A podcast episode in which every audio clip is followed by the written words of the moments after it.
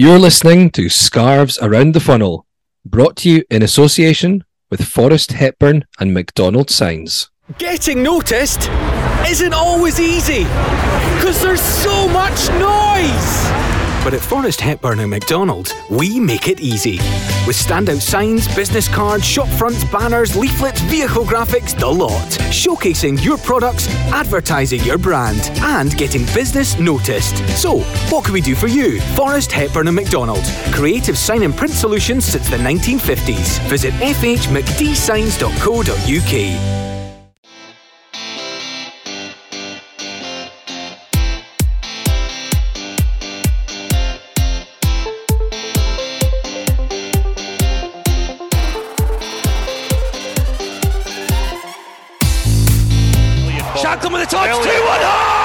It's the finisher supreme, Lawrence Shankland!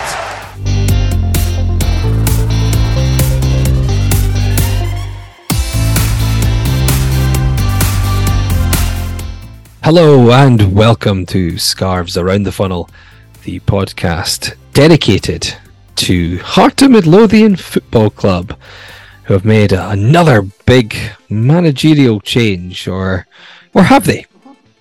Maybe, maybe not. We'll we'll discuss it in this week's episode, which um, we've we've kind of torn up the script for a little bit. We're recording on Wednesday, 6th of September, and we were all scheduled to have a little dissection of the Motherwell game that happened at the weekend and talk about what's coming next. But Hearts have put an announcement out there today regarding management, and although it's maybe not a huge surprise Uh, as such, it has provoked a bit more of a reaction. So we're going to focus on that a little bit more and less of a deep dive into the game that just took place.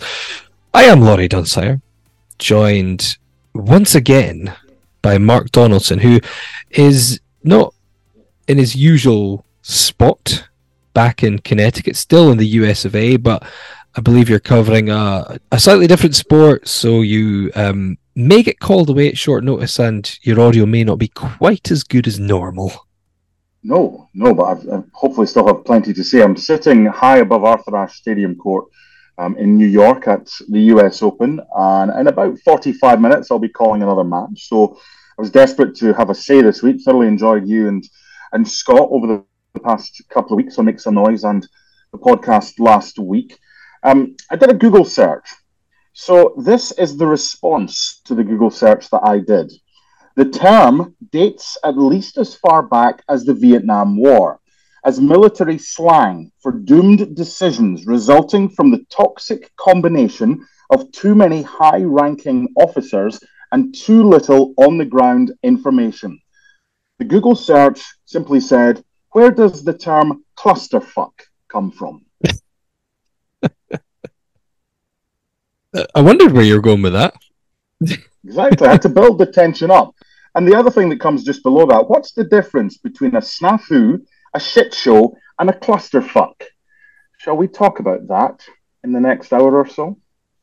Um, why not? And uh, since his views have been um, so good to hear over some recent episodes, and we know he's being progressively maybe less um, balanced, going from being the um, the giver of all things um, objective and just keeping things reason to just being another pant wetter, I think is the term. Um, but however this one goes, we're delighted to have him back, Scott McIntosh.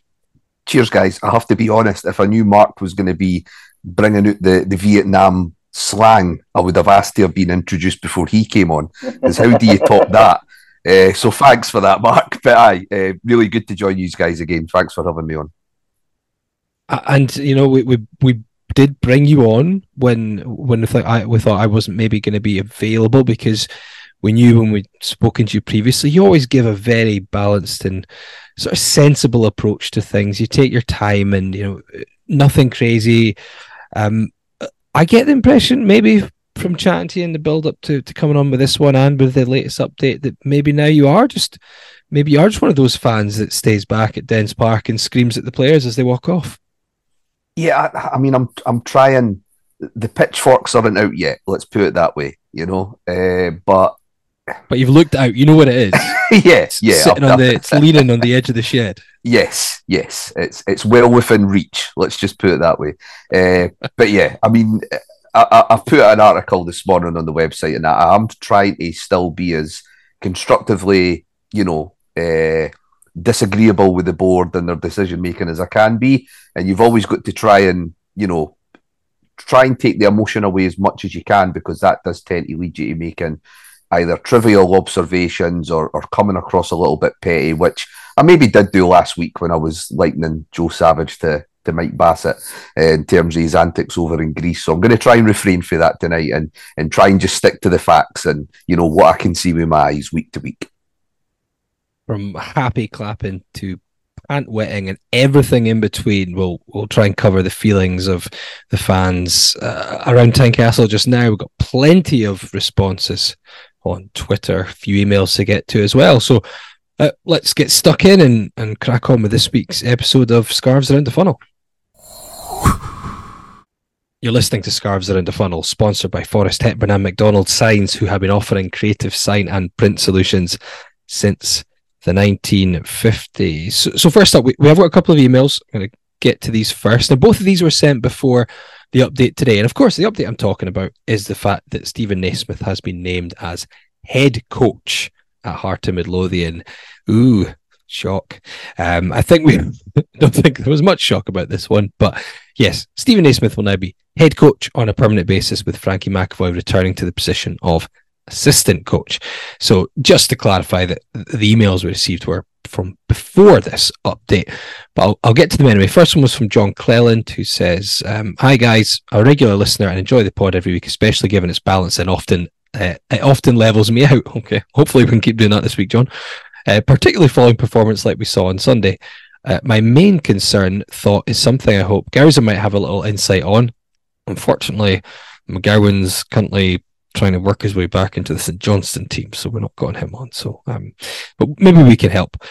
Uh, he says, so we were promised attacking football when Naismith took over as interim following the sacking of Robbie Neilson, and we did see it for a couple of games against Ross County and Aberdeen at home, but by large, up to this point, we've seen the same old that we've seen under Neilson, albeit the odd 20, 30 minutes each game so far this season. So it leaves me with three questions in my head. One, is this just a series of habits within the team from the coaching of the previous coaching staff that will take time to phase out?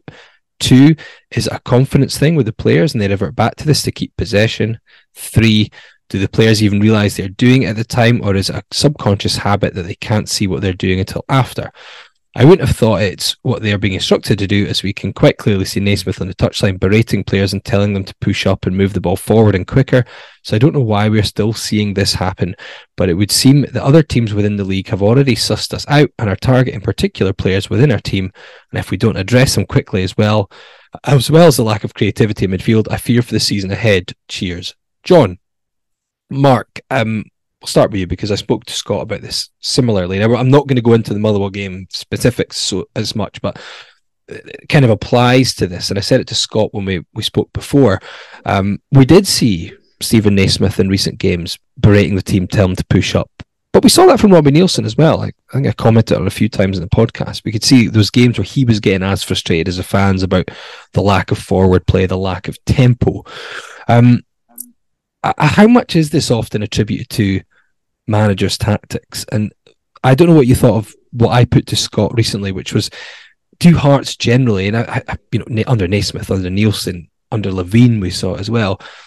Are we trying to be approach the game with in an approach that we can't do because we're just not good enough to do it in terms of we have slightly better players than a lot of the teams we're playing, but not good enough to go out there and say, right, we're going to control possession and pass our way through because not many teams can do that at, at any level. Are we signing the right players? Are we signing players that can handle the occasion?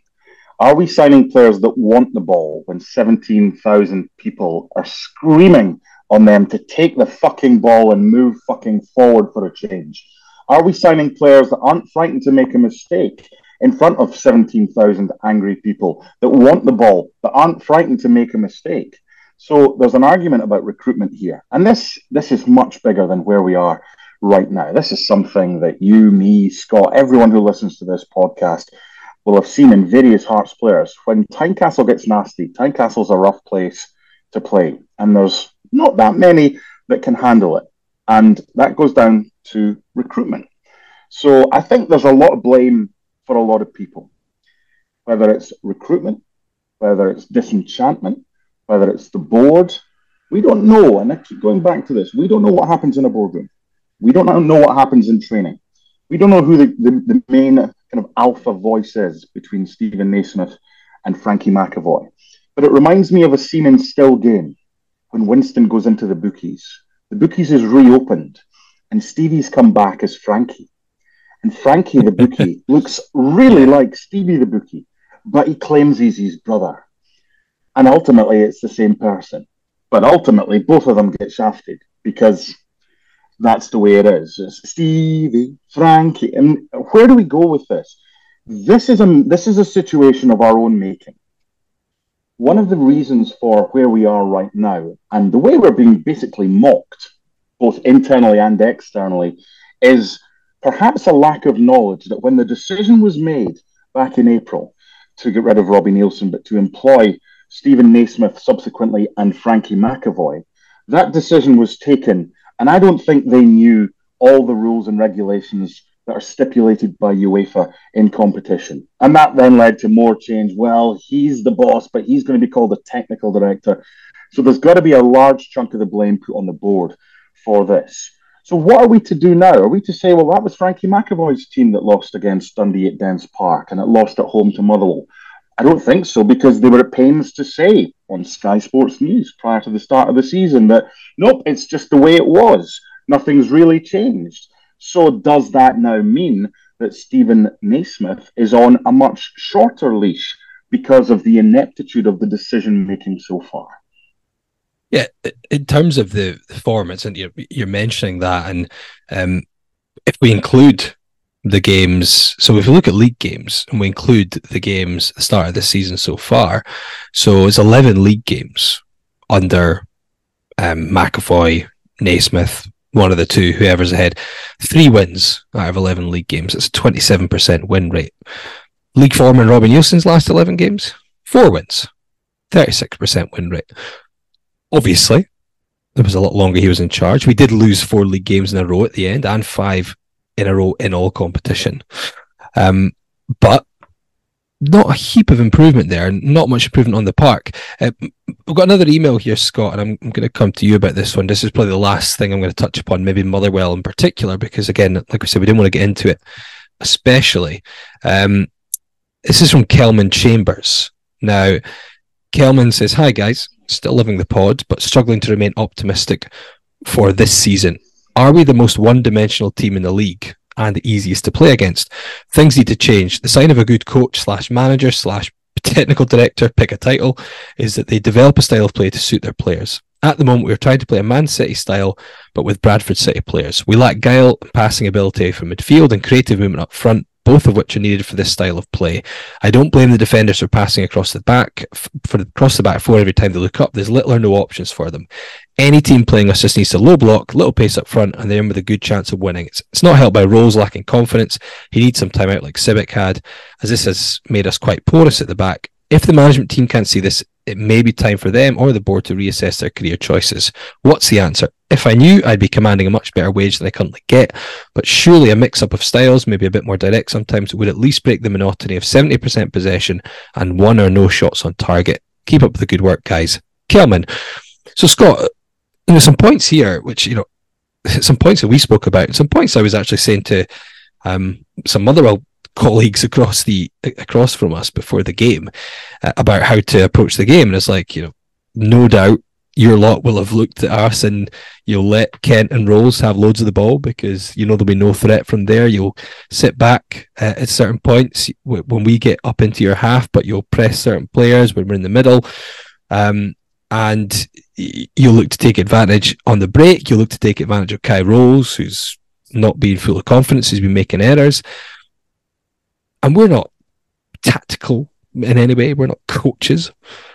How is it the same thing happening again? And I said this during commentary, and I was really struggling on Sunday to keep myself in check because obviously when I'm on commentary duty, I'm in, I'm not in a position when I can be just moaning about things as a fan.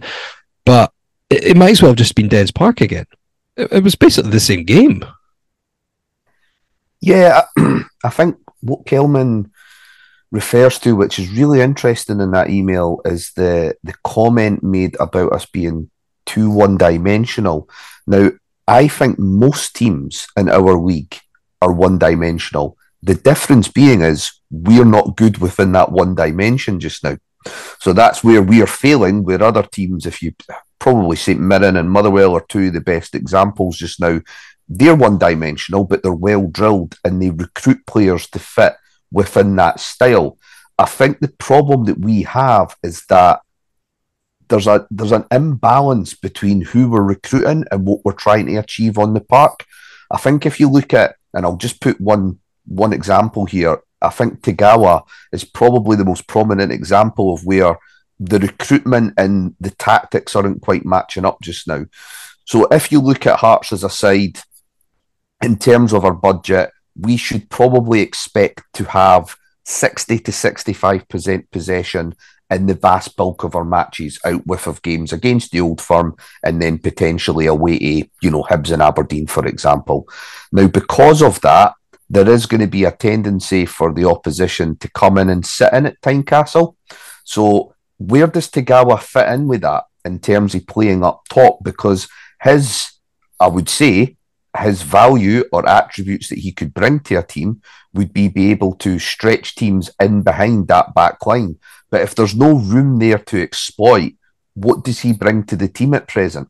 So I think there's a there's a bit of an issue. But over the weeks, you know, we've talked quite a lot about players individually, about Naismith, about McAvoy, but it is now starting to creep up towards questioning, well, you know, in terms of what we're looking at when we're recruiting players, why do we not seem to have the right players there? Now, in some instances, we're unfortunate because it, injury is, you know, uh, preventing us from having probably our best ball carrier from the centre half position in Halkett. It's probably preventing us from having our best central midfielder in terms of taking the ball in tight spaces and recycling possession. And it's probably hampering us from having probably our, our you know, our most creative influence on the park in Barry McKay. So there is a certain degree of that that you need to take into consideration. But but yeah, certainly in terms of what Kelman's mentioned, that was the point that really stuck out to me was the one about being one dimensional. Because I think at this current moment in time, we're not even that.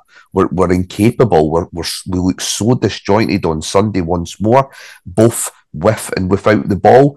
And it really just became quite laboured and quite sort of, you know, the touches everyone looked panicked on the ball. No one really seemed to want to take responsibility on the ball, including players such as Alex Cochrane, who are normally quite, you know, steady, steady eddies. You know, you normally get a at least a six or a seven out of them. But even players like that looked really reluctant to drive on and and try and sort of spur the team on to grabbing a goal. So that was probably the biggest red flag that I saw, at least over the over the last performance. The players are coached one and two passes, but get it forward as quickly as possible. That's what's happening in training.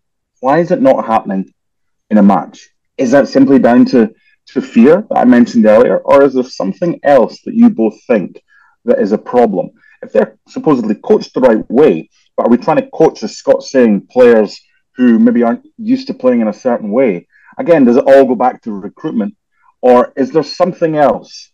If they're coached well during the week, and training's good, why does it fall down on a match day?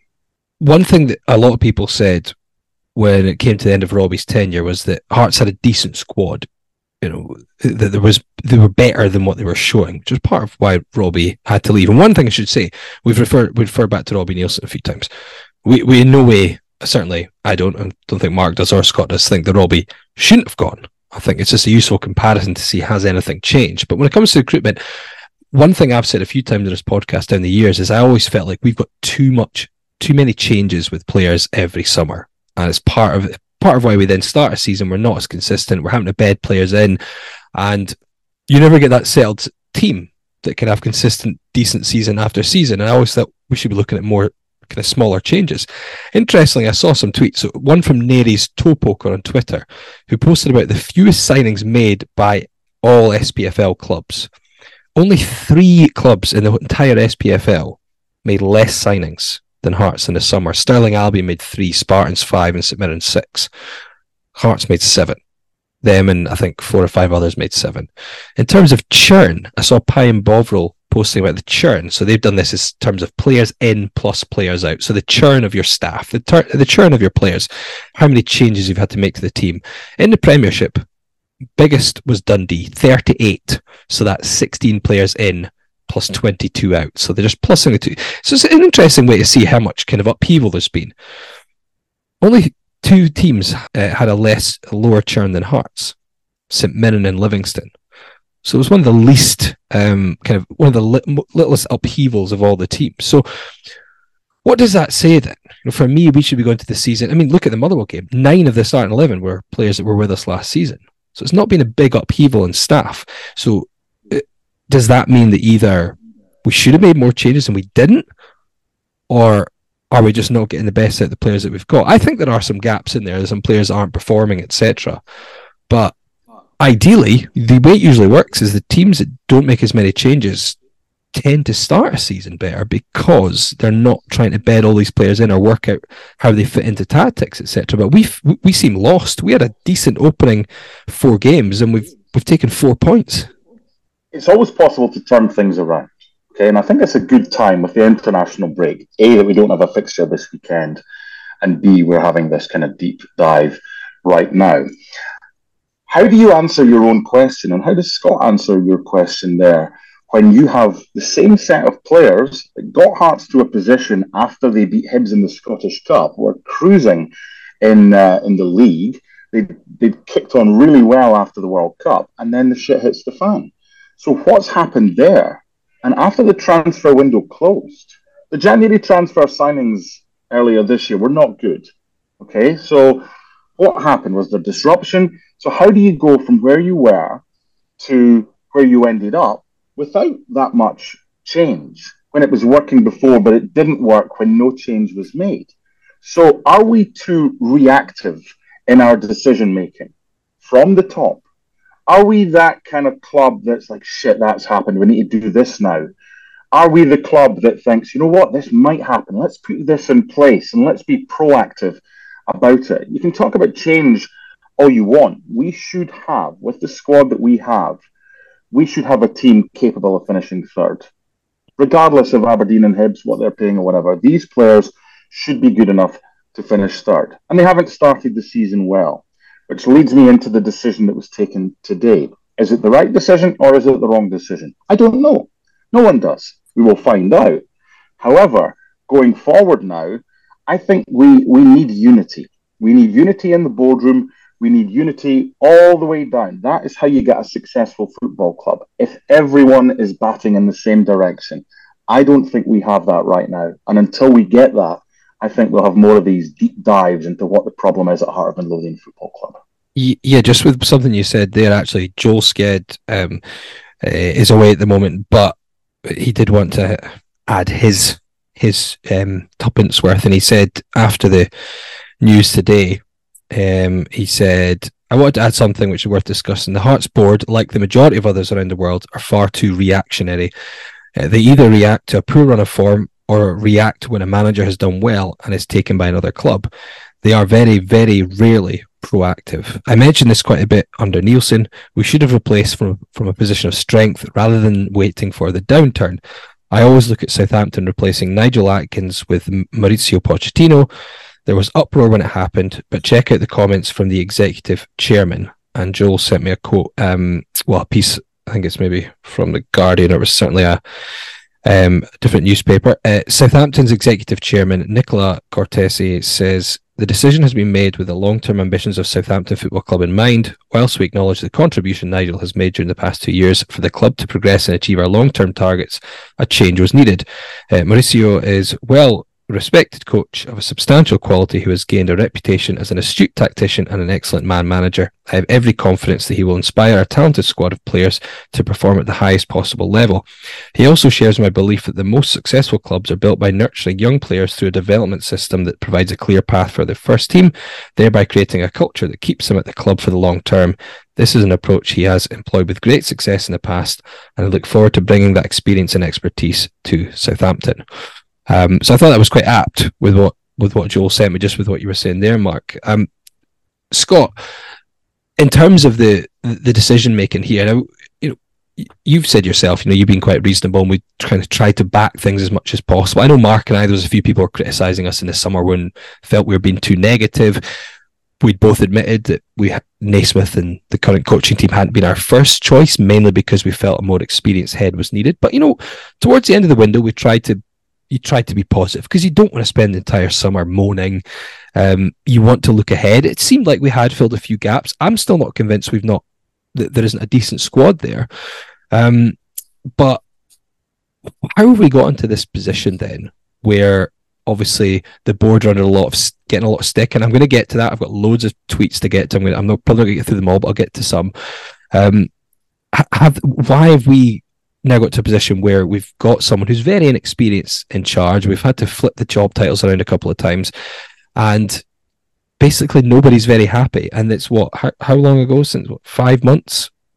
If you take away the two months for the summer, like was it three months of football since everyone was up in arms with the last manager? How has it come to this? I think before I before I touch on that question, there was just something I wanted to uh, mention. It was just in relation to what Mark had been saying around how have we found ourselves in this position, given the the relevant position of strength we had at times last season and the season before. So this is where I'm I'm, I'm going to try and sprinkle in a, a, a, little bit of a caveat to to sort of defend uh, the club as a whole. There has been a, a, lack of continuity within the spine of the team uh, over the last sort of 12 to 18 months. So we've lost Souttar, we've lost Halkett at various stages, Kingsley, Gordon, Baningime, Haring and Boyce. So there's a real sort of core of a spine of a yeah. what would make up a, a good and you know uh, I would imagine side capable of competing in the Scottish Premiership.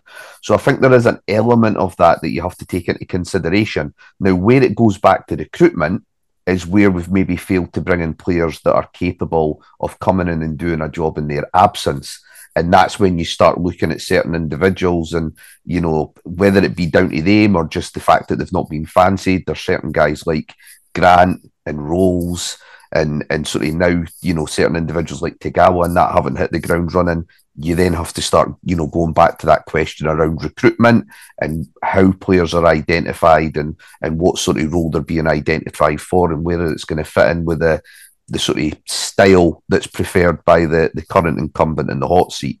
Going back to what you mentioned, though, uh, Laurie, looking at what the board have done over the last few months, the board's sort of attempts to to sort of try and legislate for their decision making over the last few months has only heightened, I feel, the anger and frustration that fans are feeling now. So if you go back to that uh, press conference that Andrew McKinlay held with the press just shortly after relieving Robbie and bringing Naismith in as the, the sort of temporary boss. The, it, it was quite a bullish, you know, interview, and, and in some ways it was quite impressive. I think I even said at the time when I was invited onto your show that you know it did come across quite proactive. There was a lot of chat about how there's constant succession planning in terms of bringing in managers, how they wanted a you know, a proven winner. And and I felt quite confident, you know, hearing that from the, the chief executive at the time. The problem is, is that rarely are we see, seeing action that that sort of chimes with, with what you're hearing. And again, we go back to some of the the sort of gusto and the sort of uh, the sort of hot air that was being expelled by by certain individuals like McKinlay and Savage at points last season where there was talk about, well, we're not looking down, we're only looking up, and we want to challenge second, we want to split the old firm. Again, I feel that the appointment of Naismith and I'm not just saying this from a revisionist point of view, I said this on the show at the time. I did not want Steven Naismith in, installed as Hearts manager. And the reason for that being is it didn't chime with what the board had been saying up until that point. And I think that's where there is a lot of anger and there is a lot of frustration amongst the majority of the fans just now. So, going back to the point, I think in terms of the board just now, they haven't done themselves any favours. You know, they've said one thing, but then their actions have suggested something else. Now, again, that could be because there's a split in the board. It could be that Andrew McKinlay is actually trying to, you know, uh, he's trying to do what he says, but it could be that he's coming up against a certain sort of uh, dissent from other board members where they believe that Naismith was the right choice. We don't know that, so again, we can only hypothesise, but that's just my feeling on the matter just now.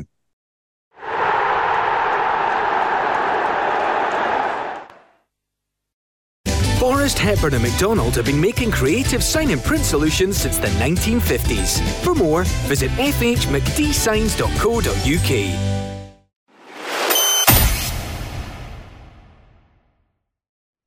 You're listening to Scarves Around the Funnel, sponsored by Forrest Hepburn and McDonald Signs, who have been offering creative sign and print solutions since the 1950s. Uh, before we carry on some chat and get to the kind of specifics of today's news, I did just want to say um, obviously our our thoughts and our best wishes are with Odel Offiah, who was unfortunately uh, sent back to Brighton after having um, a scare during training, a health scare.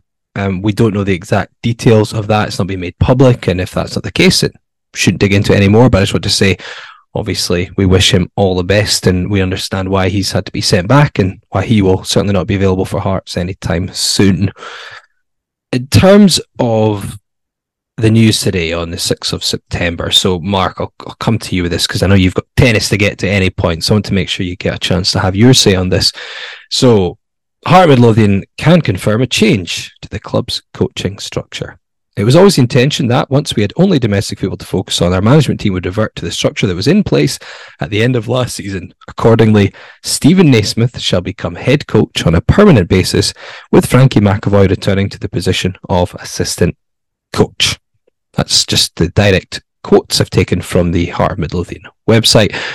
So, Mark, is this a big refresh, a big chance to now get back to what was happening last season? Because obviously it wasn't it was a different structure for the start of the season, or or, or is that contrary to what we were told? There are seven people on the board of Heart Midlothian Football Club. Anne Budge, Andrew McKinlay, James Anderson, Donald Cumming, Kevin Windrum, Jerry Mallon, and Jackie Duncan. That is according to the Heart Midlothian Football Club official website. For me, they had three decisions to make. Don't do anything, do this, and put Steven Naismith in charge, with Frankie McAvoy assisting, or have a complete clear out. Now, they've chosen to do this one. So, let's delve a little bit deeper into the decision that they have made today to do this. What were their other options? All the management team signed the same contracts when they signed their deals permanently with Steven Naismith as technical director without knowing the terms and conditions of of each of these individual deals. I don't know what remuneration, don't have any interest in that whatsoever. But how does it work? Knowing fine well that we weren't going to win this competition, the Europa Conference League, so the likelihood was that there's probably going to be a change.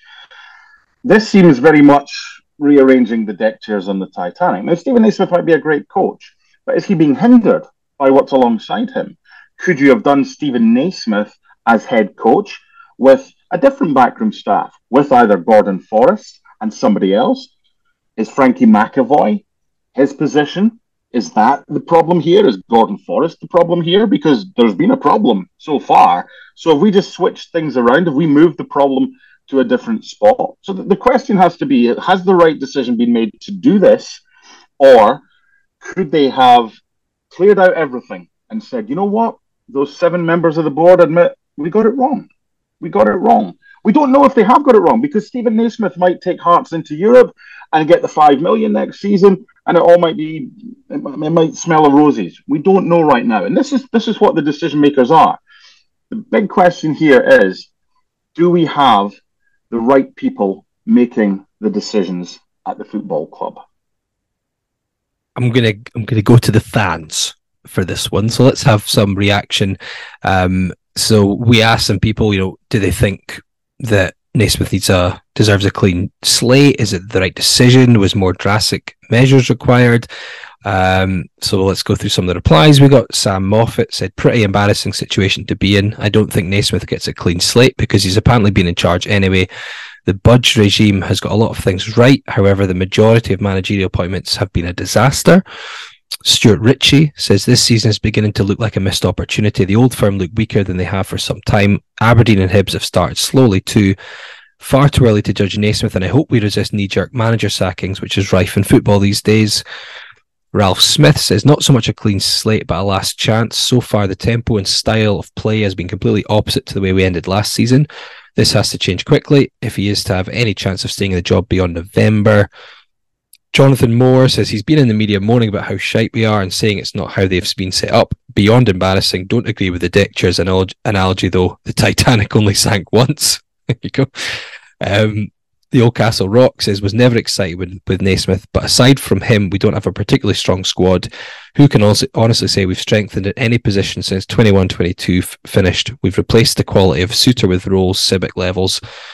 Uh, Square Sausage Ninja says nothing has changed. I cannot, cannot see how the changing the job titles is going to improve performances. I think he'll be sacked by Christmas.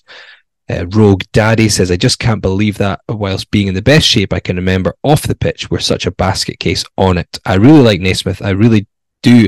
And I think there's a place for him with Hearts, but just get a proper manager. We're professionally run until it comes to the team. Uh, Neil Scholes says, We all know it's not a clean slate. McAvoy should have been sacked. Both will be gone by Christmas.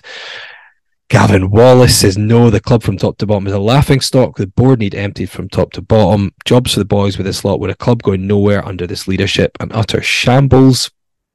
Grant Haddon says, Nope. Anyone who's been watching the games can see he clearly had an influence over the team 100%. I hope it works. I really do, as I cannot sit through another insipid display like Sunday just gone. Uh, took me back to the Cathro days. And there's a few people who um, mentioned it being a bit of a, a kind of lose lose situation here, um, Scott. So I'm not going to go into them all, but um, there was a lot of people feeling that.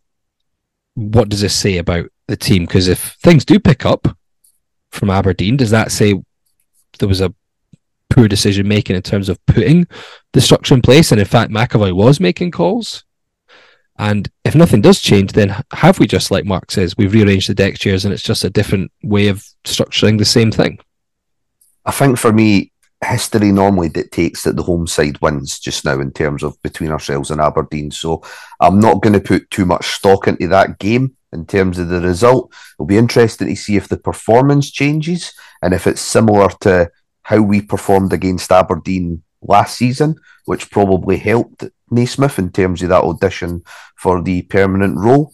I think we've got to now give it, albeit this might be against our better judgment, but I think we've got to give Naismith the next sort of seven games. So that would include Aberdeen at home. I think we're then away to St Mirren, Killie and the Cup, then Ross County, and then we have that sort of triple feature against the Old Firm and Hibs. As much as that could leave us in quite a precarious situation, I think we need to give them that next seven games and we need to see how that goes. And then hopefully the board then make a decision. Hopefully they don't have to make one.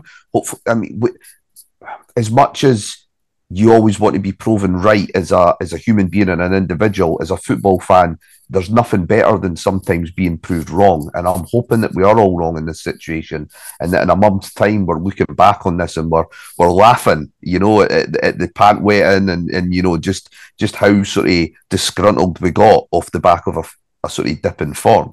But I wanted to sort of go back to the board and I wanted to mention two events that that sort of actually come post, uh, or sorry, pre April 2023 that, that have maybe led to the board making this decision.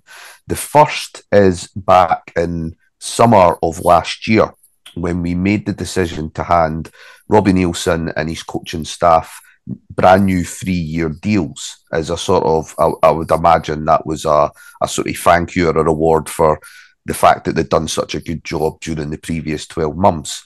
I think that in itself was a mistake. I did mention last week that I've always felt that as good a coach as Robbie is, I do think that he has a ceiling. And I think that Hearts will represent a zenith in his managerial career. I don't think we needed to go out handing three year contracts to those individuals.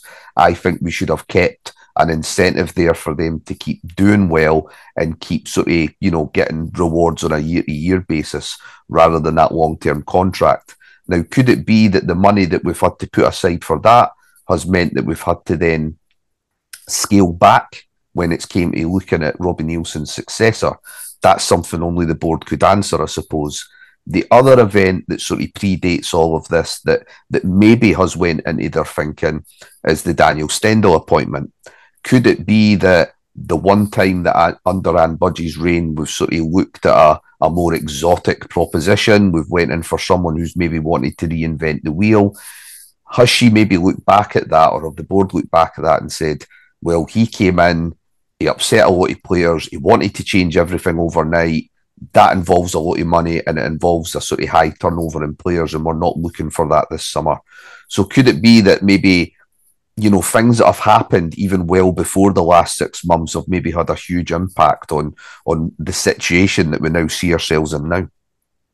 Mark, if you had been in charge in this two week if, in this two week, I know I, I, I know it's a hypothetical. You're not you're not in charge. If if, if you've been in charge in this this two week break after what you'd seen, if you were the one making the shot, if it was Romanov days where there's one person can just make the call, um, okay, would you have said, right, no, we need to stick to what we planned?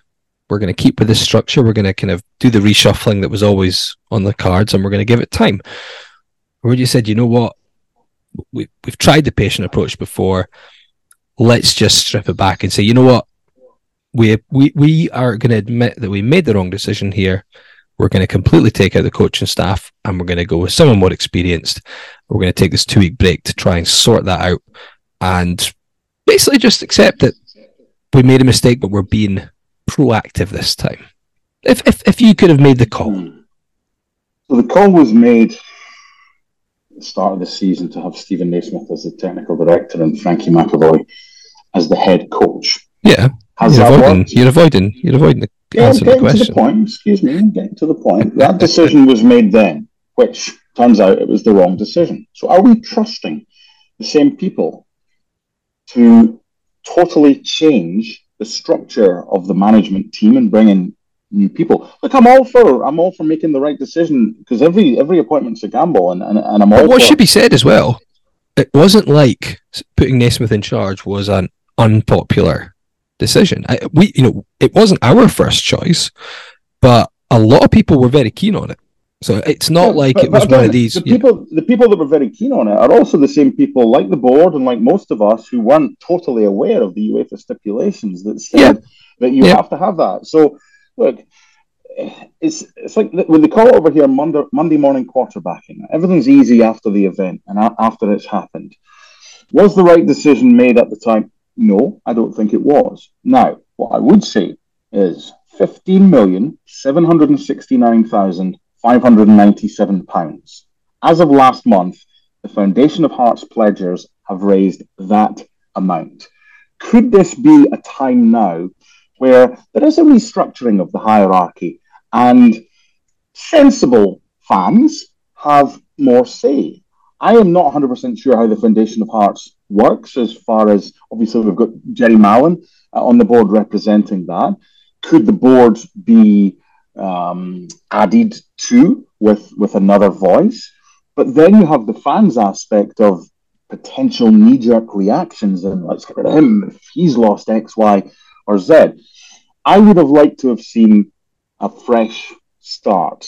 Um, I would have liked to have seen the board maybe look outside the box. But it's they, they did they've already done this. They've already looked outside the box and seen what they've seen. They've interviewed, yeah. they've interviewed and elected. It was the same one. So I'm a bit. I have to say, being over here, obviously keep up to date with Hearts all the time, every single day. I don't know what's going on at Hibs, but I have read that Nick Montgomery could be getting that job. That worries me.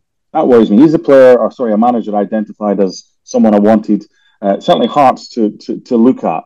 Um, we knew a little bit about Cifuentes, but we didn't go down that road. So what happens if Hibs appoint Nick Montgomery and they throw money at him and they give him the, the options and they do better than Hearts and we're still stuck um, treading water? So it's, it's a subjective opinion. Right now, they've made the choice. I think we have to get behind Steven Naismith, and I think all Hearts fans will. I don't think the ire right now is with the management team, i.e., Steven Naismith. I think the ire is directed above that. But that's not going to be helpful. If there are protests or whatever are, they are coming up at Tynecastle, um, that, that's not going to be great for, for the football team as a whole. So they've made the decision, they've made their bed, they're going to have to lie in it. But as I said right at the start, I don't think now, with everything that's happened at the start of this season, that Steven Naismith will get as long as perhaps he would hope for if nothing changes. Yeah, I mean, you asked the question as well on Twitter via, you know, um, quoting us as well, and it's the Around the Funnel account. You know, is it just a rearranging of the deck chairs? And James Govins said, "We'll back any manager, but the last few years it's just been one experiment after another. When are we going to appoint a proven manager with a decent record?" Um, and it's interesting because it was mentioned by Scott as well. You know, since this board have taken over, so we appointed Robbie Neilson, who was an internal one, um, Ian Cathro, who had no experience as a manager, but obviously was a quite highly highly regarded coach. Um, we appointed the director of football internally, Craig Levein, obviously took over as manager. We then appointed Daniel Stendel. Um, Robbie Neilson returned, and now Steven Naismith. So you know, throughout that, I guess the only the only times that we've really appointed experienced managers has been Craig Levein, I suppose, even though he wasn't a manager at the time, but he was working at the club. Daniel Stendel and Robbie Neilson returning. So we knew Robbie Neilson already. Craig Levein worked at the club. So I think it's an interesting point that Scott makes that I don't know if that's why the board feel cautious because the only time they've maybe got out and found someone who was a manager who was already managing at a decent level and had done well. Because remember, bearing in mind at the time, Daniel Stendel, his stock was reasonably high. He was obviously in the championship, Barnsley struggled, but he did very well to take them up um, from League One, playing very entertaining football, and he was very well liked down there. So I think as a manager who's done well at League One in England, that's that's a decent acquisition. Um, and it just didn't work out. And although there was lots of extenuating circumstances, I think we saw from the football that it just it was likely to fail. I think longer term. Um, is that why, Mark, in your opinion, there seems to be maybe a reluctance to go out there and just you know we, we saw some links with Cifuentes at Hammarby. Uh, a few people were keen on that. Everything's a risk, of course. Everything's a risk, but there hasn't been an awful lot of looking outside the box recently from Hearts. Can you understand that, or is it something that maybe the board need to be a bit braver about? Well, every decision is a gamble. Appointing Steven Naismith as the manager was a gamble. Appointing Frankie McAvoy as the manager is a gamble. Whether it's Nick Montgomery, Cifuentes, whoever. But it's easier when it's someone who's there. And and a few people again, if I'm, I'm quoting, have mentioned taking the cheaper option by appointing someone who was already a coach at the club. I think Hearts is a very well run football club as far as finance is concerned, with the backers, with the pledges, and with the balance sheet. If it's down to money, then I think there's a problem, and I don't think it is. So I'm going to wrap this up because uh, the players have just come out on court here, and I'm looking forward to hearing the next kind of I don't know 45 minutes for for on this podcast when I listen 45 to get you.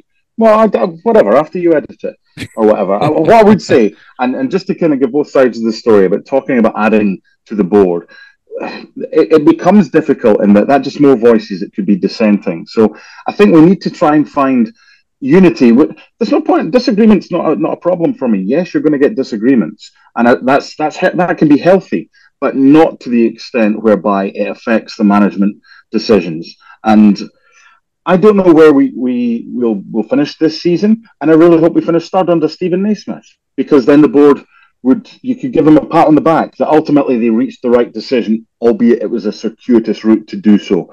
But the other one against that would be if it isn't working, don't wait too long. And right now, even though they've just announced this today, this should be the day that they start looking for the next manager of Heart of Midlothian Football Club, and hopefully they don't need to make that appointment for quite some time. Okay, thank you to Mark for joining us from the US Open. He did have to dash uh, because his next match was just about to start, but it was a good way to close off his part in the podcast. I, I had been going through some of the messages that, that he received to his question about was this just a case of rearranging the decks? Um, uh, John Mitchell said the club is a shambles from top to bottom, jobs to the boys all over the shop. Um, I've never felt more distance from the club. The communication levels are non-existent. Um, uh, talking tiny said it'd be interesting to hear you guys' thoughts on the board at Heart of Midlothian, which I think we've gone into a little bit, but he said pressure mounting on them massively. Phil Fielding says it does feel like a rearranging of the deck chairs. I hope I'm wrong, but I feel we've taken if we'd taken a gamble on Nick Montgomery would have been a better option. Hopefully he fails in Edinburgh, obviously away to Hibs at this point. Um, Matty JK was mentioning what I mentioned, what I talked about earlier about kind of a lot of people saying it's a lose lose. Um, if performances and results pick up, fans will demand to know who signed off on Frankie McAvoy being given actual control. If the same shit keeps getting served up, the season will be done, millions squandered, and the board will need to start the process all over again.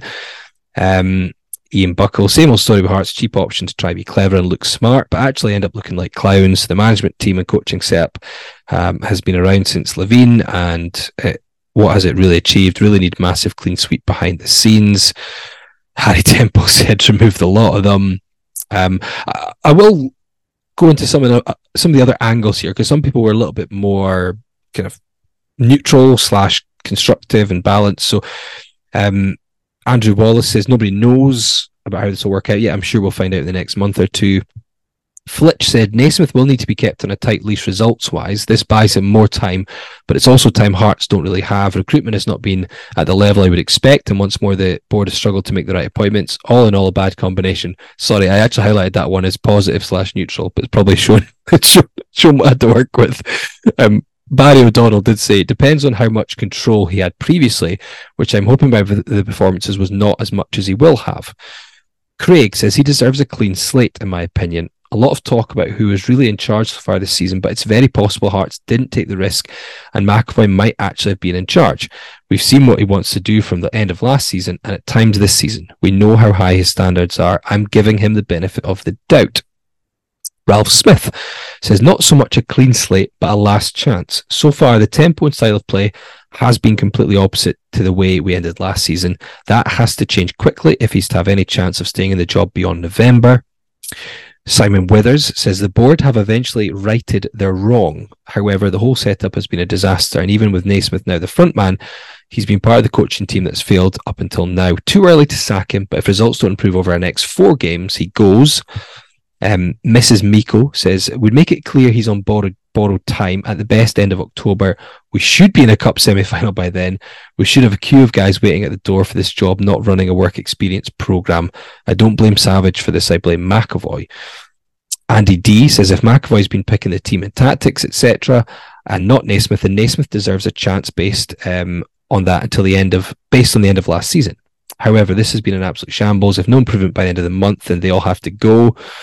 Um, Neil Hunter, Naismith for me still deserves a chance. That's just my opinion. Rosenborg game showed what he what he and these players can do, but September is humongous and no way back from if it goes south. Savage, on the other hand, should be shown the door immediately. Mike Bradley says we will only find out after the break if it's the same. If the style doesn't change and we're still labouring in possession, then he has to go. The next six games has to have drastic change or he's out the door. Craig McD says best to support the team and get behind them. Direct criticism, booing, and negativity doesn't help. I'd say he needs a chance, perhaps not a clean slate, but a chance. Um, two or three more here. Uh, Mad Max says we cannot be changing managers every time we suffer a couple of defeats or we just become a joke club like our neighbours. Let's get behind Nazy until the end of the season and see where we are. John Ross says I think he has six to eight games. That's six to eight, should say. It's not six T8 um, to change a lot of people's opinions. If things don't change drastically, uh, we will see another change. And uh, A, we'll see another change. And B, we're going to be in some serious trouble. And um, finally, Baz Lightyear says, was willing to give him the first 11 games as that's a fair barometer, in my opinion. Scott, what, what, what are we looking at here? So there's a lot of different time frames there. Some people saying the next game, two games, four games, six games, end of the season, 11 games. A lot different ones there. What are we looking at then? Because you mentioned some of the fixtures coming up. Aberdeen at home, traditionally the home team wins that fixture.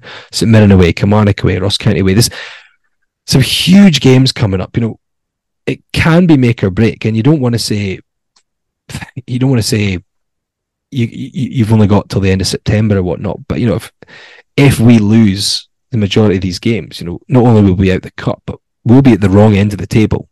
You know, twenty seven percent win rate out of eleven league games since we kind of got rid of Robbie Neilson. It's relegation form. So, what are we looking at here from Aberdeen in the games after it? Is it about seeing an obvious change of style? Is it about just grinding out some results and ending because we've lost four games in a row now in all competitions? What do we need to see? I think, unfortunately, because of the the start that we've had to the season, we don't have the luxury now of say giving Naismith a say a six or seven game spell where you can look back on it and say, well, you know what, you only won two or three out of that seven, but I can see what you were trying to do. There's been a an increase in our tempo. We're more aggressive in the press. There's more cohesion in the in the team as a whole the problem is, is that that seven game spell already happened last season. And this is why some fans were relatively positive over the summer regarding the appointment, because although we'd only won two out of seven matches in his tenure, we'd seen enough enough evidence to suggest that we're aggressive, we're on the front foot, we're wanting to do things right. He understands the expectations of the supporters. We've all, we've pretty much undone all that good work from that seven game spell. And he's now, just in my opinion, in a position where results need to come, regardless of performance. Now, where I think there's a huge red flag just now, we've, we've talked a lot tonight and, and over social media about performance, about recruitment, about the board, about the fans' expectation, about this and about that.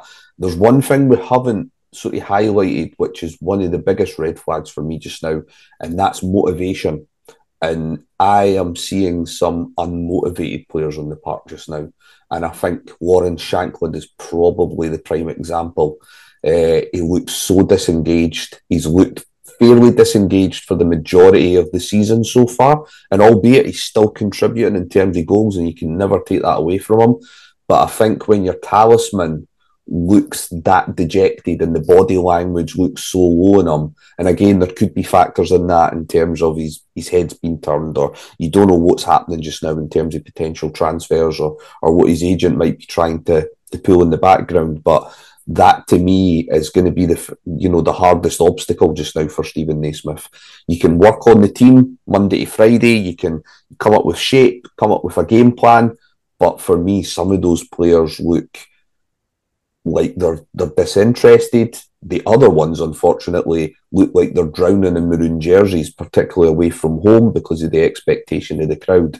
So that's that's what we really need to see change. But unfortunately, due to how we've started the season, we can't now just look at it from a performance base. It, there needs to be instant results now over the course of the next six or seven games. So I'm, I'm thinking back to last season in March obviously Robbie Neilson was under a bit of pressure. We went to Pittodrie, we got smashed 3 0, and it was it was embarrassing. You know, Aberdeen were home and hosed within less than 30 minutes, going 3 0 up. Now, that made it four defeats out of five. We did beat St Johnstone 3 0 at Tynecastle in there, but we lost 2 0 away to Motherwell. Very disappointing performance. We lost twice to Celtic, which I suppose in itself isn't terrible, but uh, you know the home game, especially in the cup, was a very, very meek um, attempt to to be in that game again. It felt like it was done early on. Celtic went one 0 up in two minutes, and it just felt like Hearts were never in it. Now they had that two week break, and that felt sort of pivotal at that point, didn't it? In terms of right, we'd had a lot of European games early in the season. Um, we'd come back looking okay after um, the World Cup, but we lost a few players with injury, so it felt like we needed a break and needed to reset the batteries and come back and hopefully have a reaction. It was the two games after that that really ended Robbie Neilson's tenure because it felt like, right, they've had two weeks to sort things out, to motivate themselves, get players sharper again, work on tactics. We came back, Rugby Park, although we were 1 0 up early on through Lawrence Shankland, Hearts are woeful again. They lost 2 1, thoroughly deserved. They played half an hour plus against 10 men and couldn't get away back into it. And then the final nail in the coffin was home to St Mirren the game after that Hearts lost 2 0 at Tynecastle, and again, Bailey laid a glove on St Mirren. Are we in a similar position? I know it's not exactly the same. I know Robbie Neilson beat the club for a long time. It was kind of getting towards the business end of the season, but we've got this international break. Would you say it's that crucial? If we come back from this international break and we go in and we play Aberdeen and we lose and it looks like nothing's changed, we go to St Mirren, which ironically was the, the team that Robin Neilson played the second game back after the international break had lost to and lost his job, and we lose that one could we be in a situation where there just isn't a choice that we, we a decision has to be made that is a lot more drastic than what's been made so far? I think there is a, a potential parallel that can be drawn between the, the, the two sort of uh, instances. The problem is, is that there's so much rumour and innuendo that's still ongoing regarding how Robbie Neilson handled that international break and how that might have had a bigger impact on the board's decision to let him go than the results themselves. That yeah. it's really hard to gauge whether uh, there could be something similar under Naismith's uh, sort of regime. I think it again it goes back to players' uh, mentality. You know, uh, should we be beating teams like Kilmarnock in that, even if we're maybe not at our best? There's an argument to say that we should be. Now, in some of those games, there was a lot of individual errors. You know, the Kilmarnock game, Zander Clark has a couple of bad mistakes when we're a goal up. Uh, you know, set plays were obviously coming into play, which I think you could probably point more towards the management staff than the, the players themselves. So there was a few factors kind of thrown in thrown in together. I think with the information that we have, all we can really do is hope that you know, he works with the players that he has. There'll undoubtedly be maybe five, six, or seven players who who'll be away during that international break. He'll work with the players that he has. He tries to work on their confidence. He tries to work on, you know, what we need to be, you know, doing better at. So set plays for and against. Again, we seem to be overloading the, the, the, penalty box and kind of causing more confusion when we're defending rather than say maybe leaving one or two men up top and maybe going to a more man-to-man uh, sort of adopted approach. When we're defending set plays when we're attacking set plays we're barely getting it past the first man. We're looking really poor in that regard just now. So there is a lot that we, we can work on but I think ultimately mentality and uh, you know getting the players in the right head headspace has to be the top priority because you can work day in day out on shape, tactics, and game plans, but if the players aren't in the right headspace, it's not really going to matter against most of these sides. So that's really where he needs to earn his corn. And this is where we undoubtedly don't know whether he's, you know, he's he's got that in his locker as a manager. We know that he was a, you know, he was a very not inspiring player, but I think he was a player who could get the best of individuals around him because he, you know, he wasn't afraid to tell players when they were doing things wrong, when they were doing things right. And I think when you watch what he was like at Hearts, I think he did get the balance right, you know, in terms of dealing with the younger players and knowing what to say to some of the experienced pros as well. But I really couldn't tell you if, if he's got that in his locker as a manager. But I suppose we're going to find out over the next few weeks.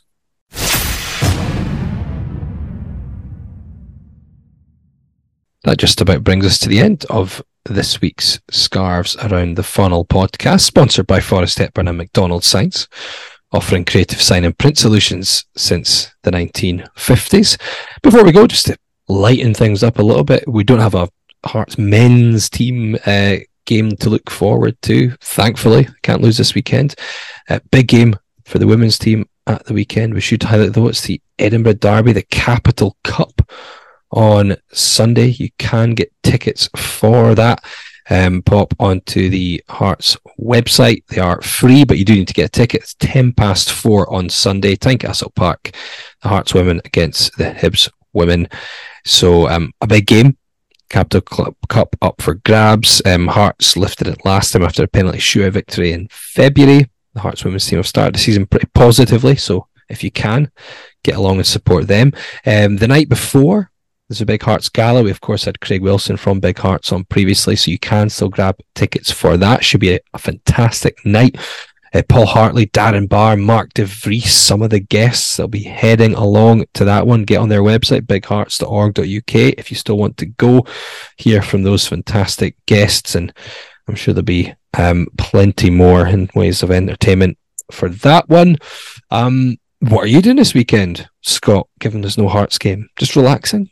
Um, so I'm in two minds. I don't know what to do on Sunday. I'm torn between attending the women's game or going to the, the Scottish Masters football at Braehead. Uh, and there is, uh, I'm probably going to swing towards the Braehead one because there's just a bit of me that quite fancy seeing if Pasquale Bruno's still got a little bit of swagger. Uh, so it'll be interesting to maybe watch that. And for younger listeners, can you tell them uh, what the Masters what the Masters was? oh yeah, sorry. Tennent sixes, Masters, all these things. I know, uh, Tennent sixties uh, to you and me, but but yeah. So basically, Scottish Masters is an opportunity for clubs to put together a, a sort of team of seasoned ex pros that have represented their club uh, sort of yesteryear. So the Hearts team has Roddy McKenzie, it has uh, Pasquale Bruno, it's got Colin Cameron, it's got Ryan Stevenson, Ian Black. Osei Katongo, and there's one or two others that I am struggling to remember now. Uh, but there's also going to be a Hibs team there if you fancy going along and sort of taking a bit of part in the, the pantomime villain booing. There'll be the likes of Derek Riordan and Chris Cowan to boo in the Hibs ranks. There's going to be a Celtic and Rangers team there as well. So there is still limited tickets uh, available. Uh, I'm pretty sure it's around 25 to 30 pound. I can't remember exactly but somewhere around that mark. But yeah if you've got the chance to go it's well worth it. It's a really good event. And it's a lots of fun and i think that's probably what we need this weekend. I think we all need a bit of a break from it all uh, so that would be my recommendation uh, but also failing that definitely go and, and sort of follow the women's team because as Laurie's mentioned, they are doing really well. They are definitely a side that are benefiting from a bit of continuity in their management, and you can see how they're progressing year on year. They've got more full time players now in their ranks, and they really have started this season well. Uh, they're competing well against the big sides as well. There's only a goal of a difference now in most of these matches. So, yeah, if you can't make it to Braehead, then definitely get along to Tynecastle instead. Like you say, to to us, it was the Tennent Sixes. I mean, the, the year the Tennent Sixes was discontinued, I, I turned, what did I turn? Eight, seven that year. God, my maths was almost terrible there. I don't remember Um, in terms of another game, just to mention, if you're around East Lothian or Musselburgh in particular, particular uh, it's the Dunsire Donaldson Derby, Musselburgh Athletic against Penicuik Athletic at the Olive Bank on Saturday, 2.30.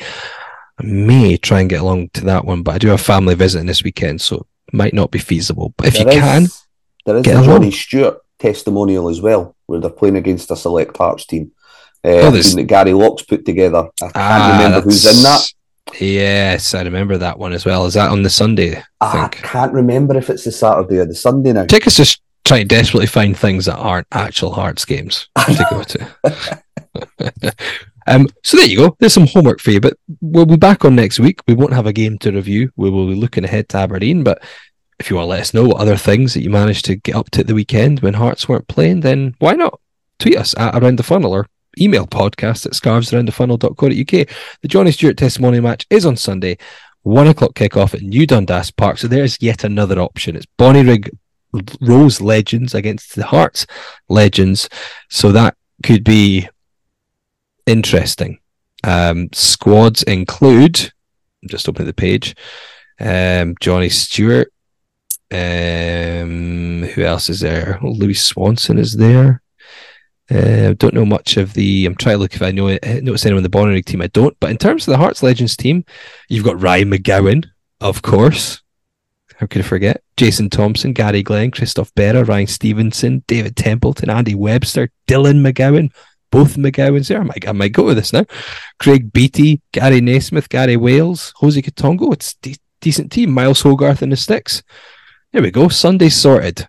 Johnny Stewart. Some of those guys are pulling match. double duty. Some of those guys are involved in the Masters as well. I don't oh think this. Masters team's going to do very well on Sunday. which one comes first? On which one comes first? Johnny Stewart comes first. ah, okay, yeah they're not doing well in that Masters team. I think if you're pulling out.